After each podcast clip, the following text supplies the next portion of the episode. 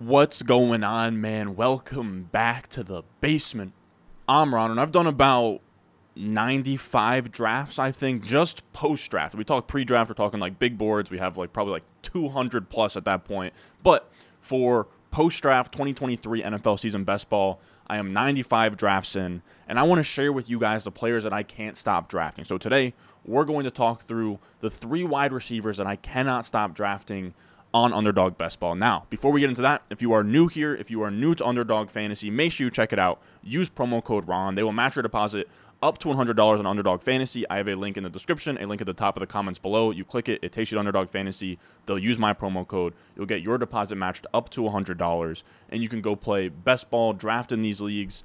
It is so nice that it's like June 27th, and we can draft meaningful best ball teams right now. They have like a, I think like it's a $4 Superflex tournament out right now, the Pomeranian, but Superflex, not the Pomeranian. Um, what the heck is that thing called? Oh, the Chihuahua, but Superflex. $4 to enter, I believe. Really cool contests that are made for beginners. So if you're new to Underdog Fantasy, it's best ball. You don't have to make trades, you don't have to set waiver wire. They set the best lineup every single week for you, and you can get in at a very low pros, uh, price point of like $4. You can see what the ADP looks like. It's real money on the line, so the ADP is much sharper than, say, ESPN or Yahoo. And just from getting practice in those on Underdog, it'll have you prepared for your redraft leagues where say Chris Olave is going like the second round on underdog and your home league is probably more of a fifth round guy so you look up you're like oh Chris Olave is here in the fourth round fifth round absolute steal here here it gets you really really nice in a good spot so that you know you can just run through a bunch of practice drafts and be good to go to dominate your home league so again promo code Ron with all that being said if you enjoy make sure down below subscribe leave a like let's go uh, like this froze, uh, ice cold. Wait, wait, I surround my body like I'm frozen. Wait, uh, she gon' let me. Now, earlier this week, we made a video on Quentin Johnston. I think this was over the weekend. We made a video on Quentin Johnston as my most drafted wide receiver. Now, if we look past Quentin Johnston, my second most drafted wide receiver, for like the first time ever that I've been in on this guy, is Mike Evans. He's always been a fade for me, but you can see he's going at the wide receiver 35 in the sixth round right now on underdog, which just feels a little bit crazy. For me, I have I've done one set of redraft rankings so far. In my first update, he was my wide receiver 28 as like a fifth rounder. So probably like a round higher than consensus, like seven wide receiver spots higher. And just because this is a guy who just like over his entire career has never been priced this like we're talking wide receiver 35 as a price tag right now and if we look through right we have his uh, this is a table of mike evans fantasy career since 2014 i only have adp dating back to 2017 but he is the wide receiver 35 at adp right now and since 2017 has never been drafted outside of the top 15 wide receivers so we're getting a like 20 spot discount on Mike Evans. He's had terrible quarterback play too. I know this year he has Baker Mayfield and Kyle Trask. Of course, he's had Brady and Winston and Fitzpatrick have been great because they're such high volume passers. But as a rookie, now of course Mike Evans was much better as a player as a rookie. But he had Josh McCown and Mike Glennon and still squeezed out a top 15 point per game finish. I just feel like we have a lot of breathing room at ADP of 35. Again, since you know his entire career, he's never been outside the top 15 wide receivers in ADP. Probably since he was a rookie. And then his point per game finish, the lowest he's ever had is 25. Wide receiver 25 in points per game in 2015, his second year in the league. And at wide receiver 35, it just feels like we have a lot of breathing room. Now, again, I understand this is the worst quarterback he's had since his rookie year, and the price is definitely valid, right? It just feels like it's priced in, right? Like that's a lot of breathing room here. Wide receiver 35 because of Baker Mayfield and what he does to this offense. Now, when we look at Baker Mayfield uh, and his history, it's a little bit tough with Baker. Um, early on in his career, he was actually pretty good, right? When we look at these Cleveland offenses that were pretty low volume, I have this table here Baker Mayfield, every fantasy wide receiver that's been like relevant fantasy wide receiver that he supported over the years, um, and his deep throw PFF grade and his big time throw to turnover worthy play ratio on those deep throws because that's kind of where Mike Evans lives, right? Those huge bombs, 20 plus yards, where he just gets like three of them and gives you like 40 plus points in a week. That's vintage Mike Evans. Now, with Baker, recently it's been rough, right? Carolina with DJ Moore last year, absolutely brutal. 62.1 deep throw PFF grade. DJ Moore was the wide receiver 53 in points per game through the first five weeks that Baker Mayfield was in Carolina. Um, but before that, I mean, it's not terrible, right? Like 2018, his rookie year, Jarvis Landry was wide receiver 25 in points per game. The following year, he actually supported two top 36 wide receivers in Jarvis and Odell, which is feels like something he can do with Mike Evans and Chris Godwin this year. Uh, 2020, I mean, Jarvis was like the wide receiver 37, not great, but still, that would just be like two wide receiver spots off of Mike Evans this year. 2021, Jarvis Landry, wide receiver 34. I believe at this point Evans is probably a better wide receiver than Jarvis. He can be a little bit more um, efficient just because of his high A dot and uh, touchdowns. And I think that there's some untapped upside with Baker, where you know he had a pretty tough shoulder injury that he's worked through since like 2021 and just hoping that he can be fresh and get back to some of that early career magic because because he was elite in terms of throws of 20 plus yards. Like we're talking as a rookie, 96.4 PFF grade, 90 plus PFF grade, uh, 2019 and 2020. We're talking 26 big time throws to three turnover worthy plays, 25 to 10, 25 to 9. Um, just absolutely insane. Now I will say I think that 2019 should just be both 25 to 10, um, but still like 20 plus big time throws of 20 or more yards is pretty wild stuff. So if he can, you know, I'm not saying he's going to, but I think it's in his upside case for Baker Mayfield or for Mike Evans in general is that Baker can be a little bit better than we think he might be. Like he was a good prospect, first overall pick. Um, hasn't really been good since 2020 through 2018, but he's still a younger quarterback. Like a bounce back wouldn't be the craziest thing in the entire world. And again, he made his bread and butter early on in his career with those deep passes. If he does sort of bounce back in any way, I think Evans as that big downfield target would be the main beneficiary. Now, even if you think Baker Mayfield is going to be garbage, that's fine. Let's give you two more reasons to buy in here. Which the first of which is Mike Clay's projections have Mike Evans at the wide receiver 20. Again, his ADP is wide receiver 35. And that's on the back of this being a team that Mike Clay has projected to be like pretty awful. I think they ha- he has him as like the 27th best team in the league, like a bottom five team. Uh, he has him as like the 30th ranked offense, and even still, he has him at the 11th most pass attempts. He has Kyle Trask starting seven games, and even with Kyle Trask and Baker Mayfield like playing 10 games and seven games and both being pretty pretty brutal, Mike Evans still ends up at wide receiver 20 on just five touchdowns. So it's really tough where this offense is going to be bad, but it's also going to be pretty consolidated when it comes to the passing game, right? Where like after Mike Evans and Godwin, we're talking about like Gage and Rachaad White and Cade Otton, like none of which are true number three targets on an NFL team. Like I guess Gage is the most number three target worthy guy there, but it's a pretty huge drop off. You have to assume that with Baker, like I think that Brady is somebody that has spread the ball out in his career. Where like I mean, you talk about the Patriots, you've had a bunch of guys that he's thrown passes to, whether it's like Danny Amendola or um, of course, you have Julian Edelman, and you have like even the weird. You have like Deion Branch at the end of his career. You have um, like I think Kenbrell Thompkins might be one. Like you have uh, a really weird list of guys that he's thrown passes to. I think with Baker and or Trask, it becomes a little bit more consolidated. So even if the offense is awful and the efficiency isn't there, the volume should be there, and that should almost be enough just based on their career averages to get to like you know, flirt with top 24 numbers. Again, this is like a pretty doomsday scenario here where Baker is not good 12 touchdowns, nine interceptions, um, and Kyle Trask ends up coming in. And even still, he has Evans and Godwin both finishing uh, in the top 24. Now, even if you're like, well, projections, who cares at all? Um, Mike, Mike Evans, to me, and Mike Evans in those projections has a 22% target share. So that's the biggest thing right now. He hasn't had a, over a 20% target share in the last three years, Mike Evans, but I do believe now with like no more Julio, no more Antonio Brown, um, no more Tom Brady. I do think things are going to consolidate a little bit more uh, for Evans, and I would expect somewhere in like the 20 to like 22 percent target share range, 23 percent target share range, and that can get him to flirt with the top 24 wide receivers. So again, like wide receiver 35, like there's a lot of breathing room there. And the cherry on top with Evans is like last year he wasn't a good pick at ADP, right? He was like a second round pick. He ends up I think as like the wide receiver 14, wide receiver 15. Um, he wasn't great. He was fine.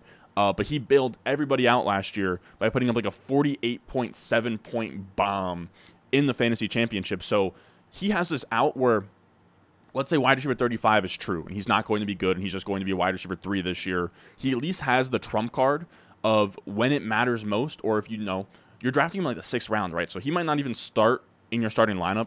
Uh, a lot of the time, like you're drafting him as like a flex option, right? But he has that like magic ceiling where if you put him in, he can win you the week single handedly. Like he is one of four wide receivers over the last three years with two or more 40 plus PPR point games. It's Evans, Diggs, Adams, and Hill.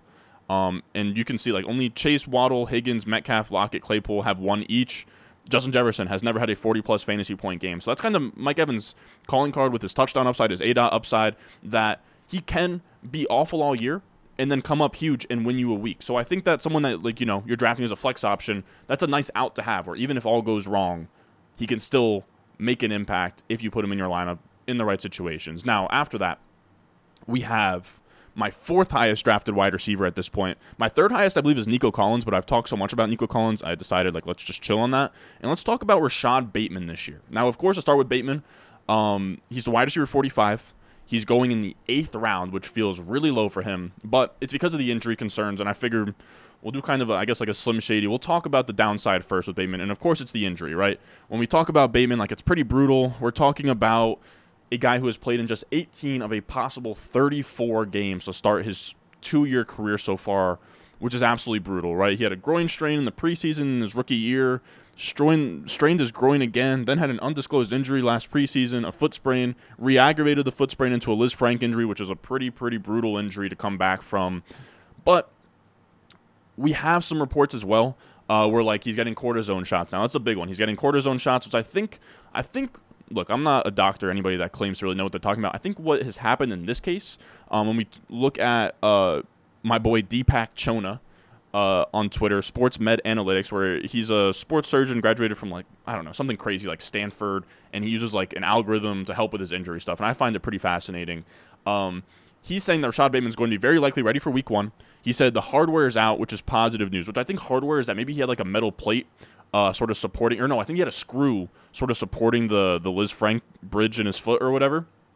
And when you get it removed, you have like a hole there and there's probably like uncomfortable rubbing or just like the uncomfortable, you know, just removing a screw that was in your foot for months, right?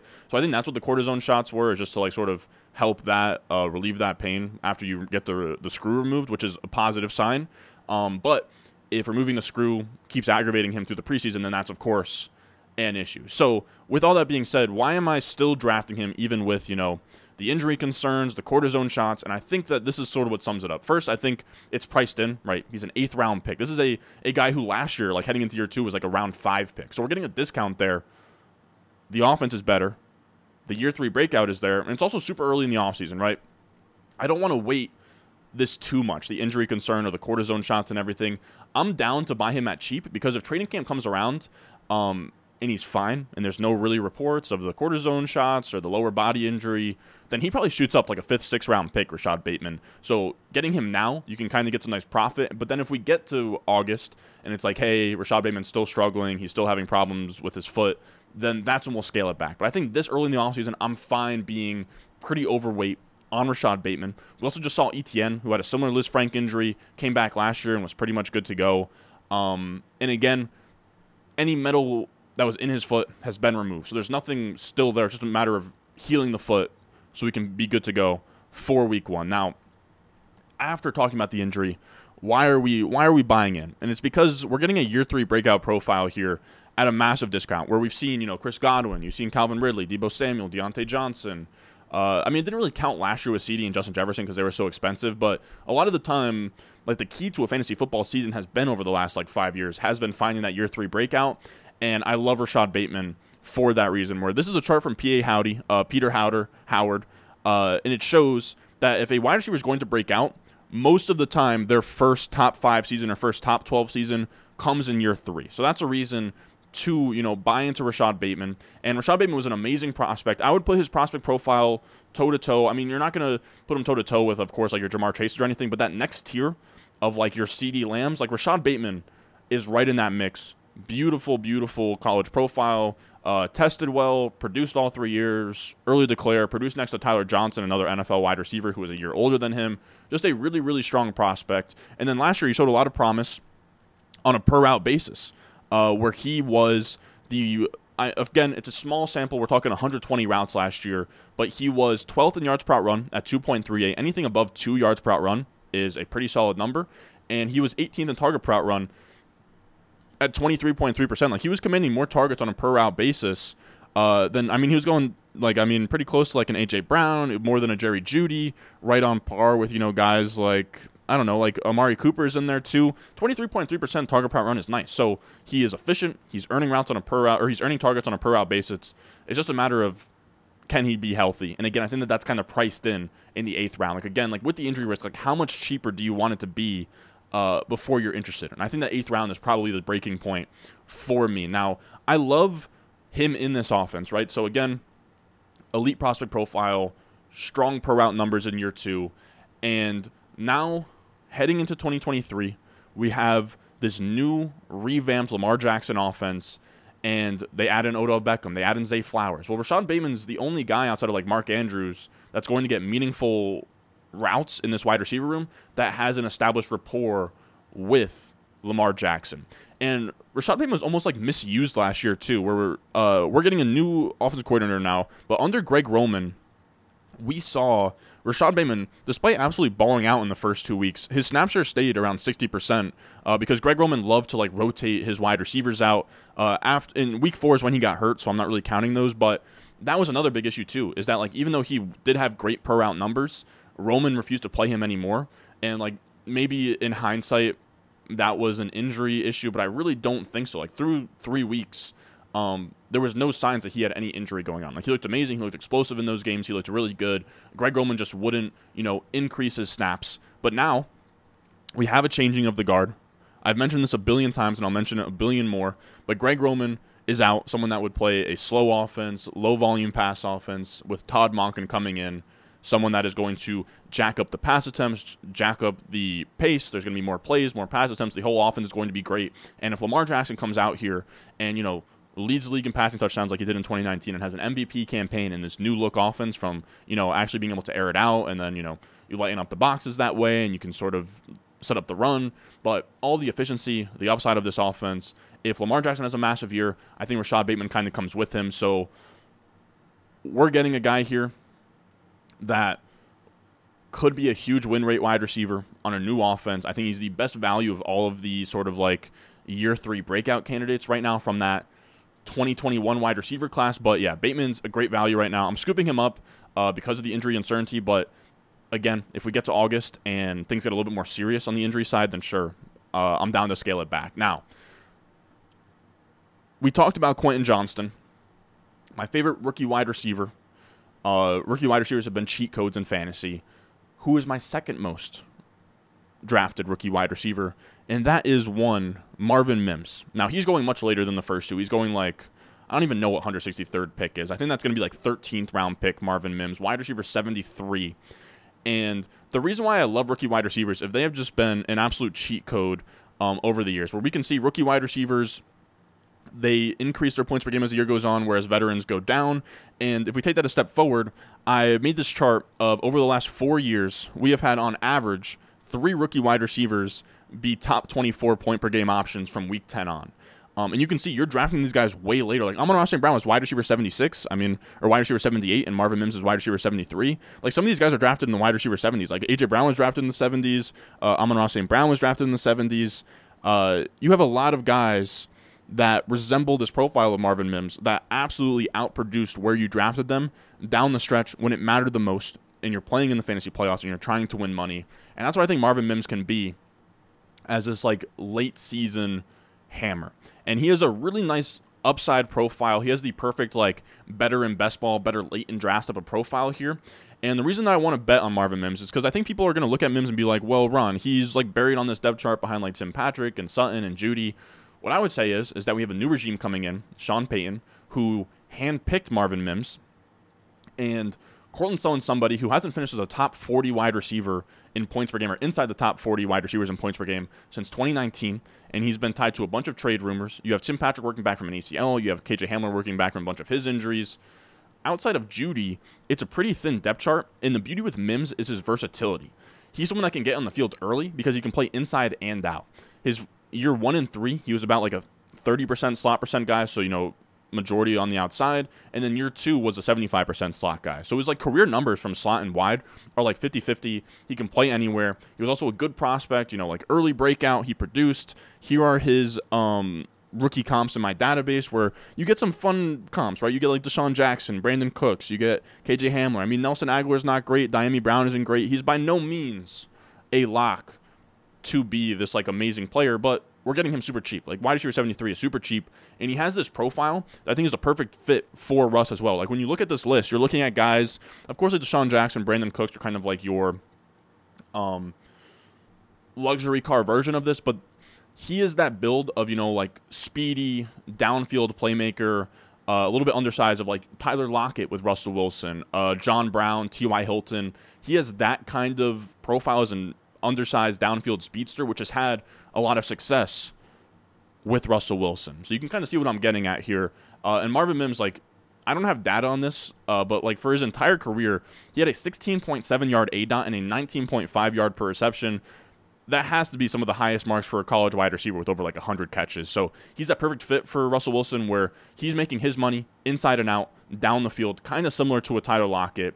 Uh, and he's perfect for that be- better and best ball build, where if you're drafting on underdog, you can take him late. I love getting him as a bring back in those Charger stacks. So if I go like Herbert, Quentin Johnston, I'm getting Mims on top because we saw KJ Hamler was actually on the uh, his rookie year, the best ball mania winning team, and he put up like a two catches for 80 yards and two touchdowns game, and he actually brought Justin Herzig, the winner of the best ball mania or the first best ball mania, through the first round of the playoffs. And I think that Mims can be something similar. Like if he doesn't find himself as like an Amon-Ra St. Brown down the season uh, or late in the season, sort of like hammer.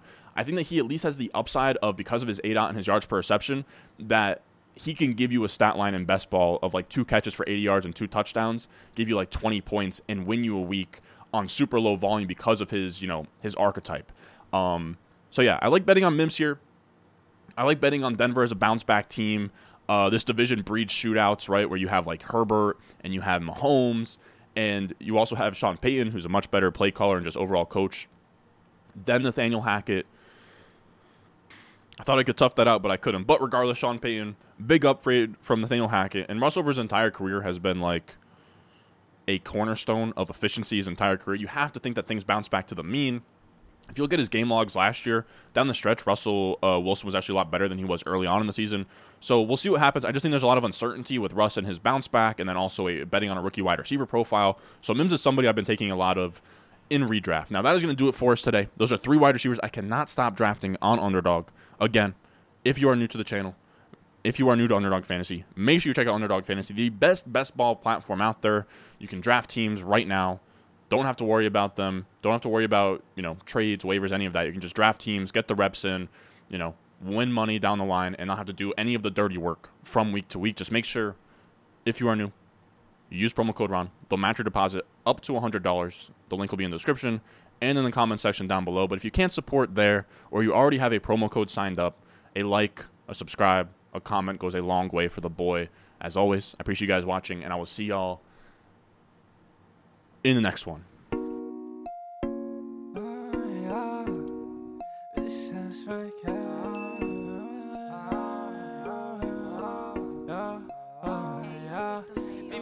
stones, uh, like this froze, uh, ice cold, uh, oh, oh.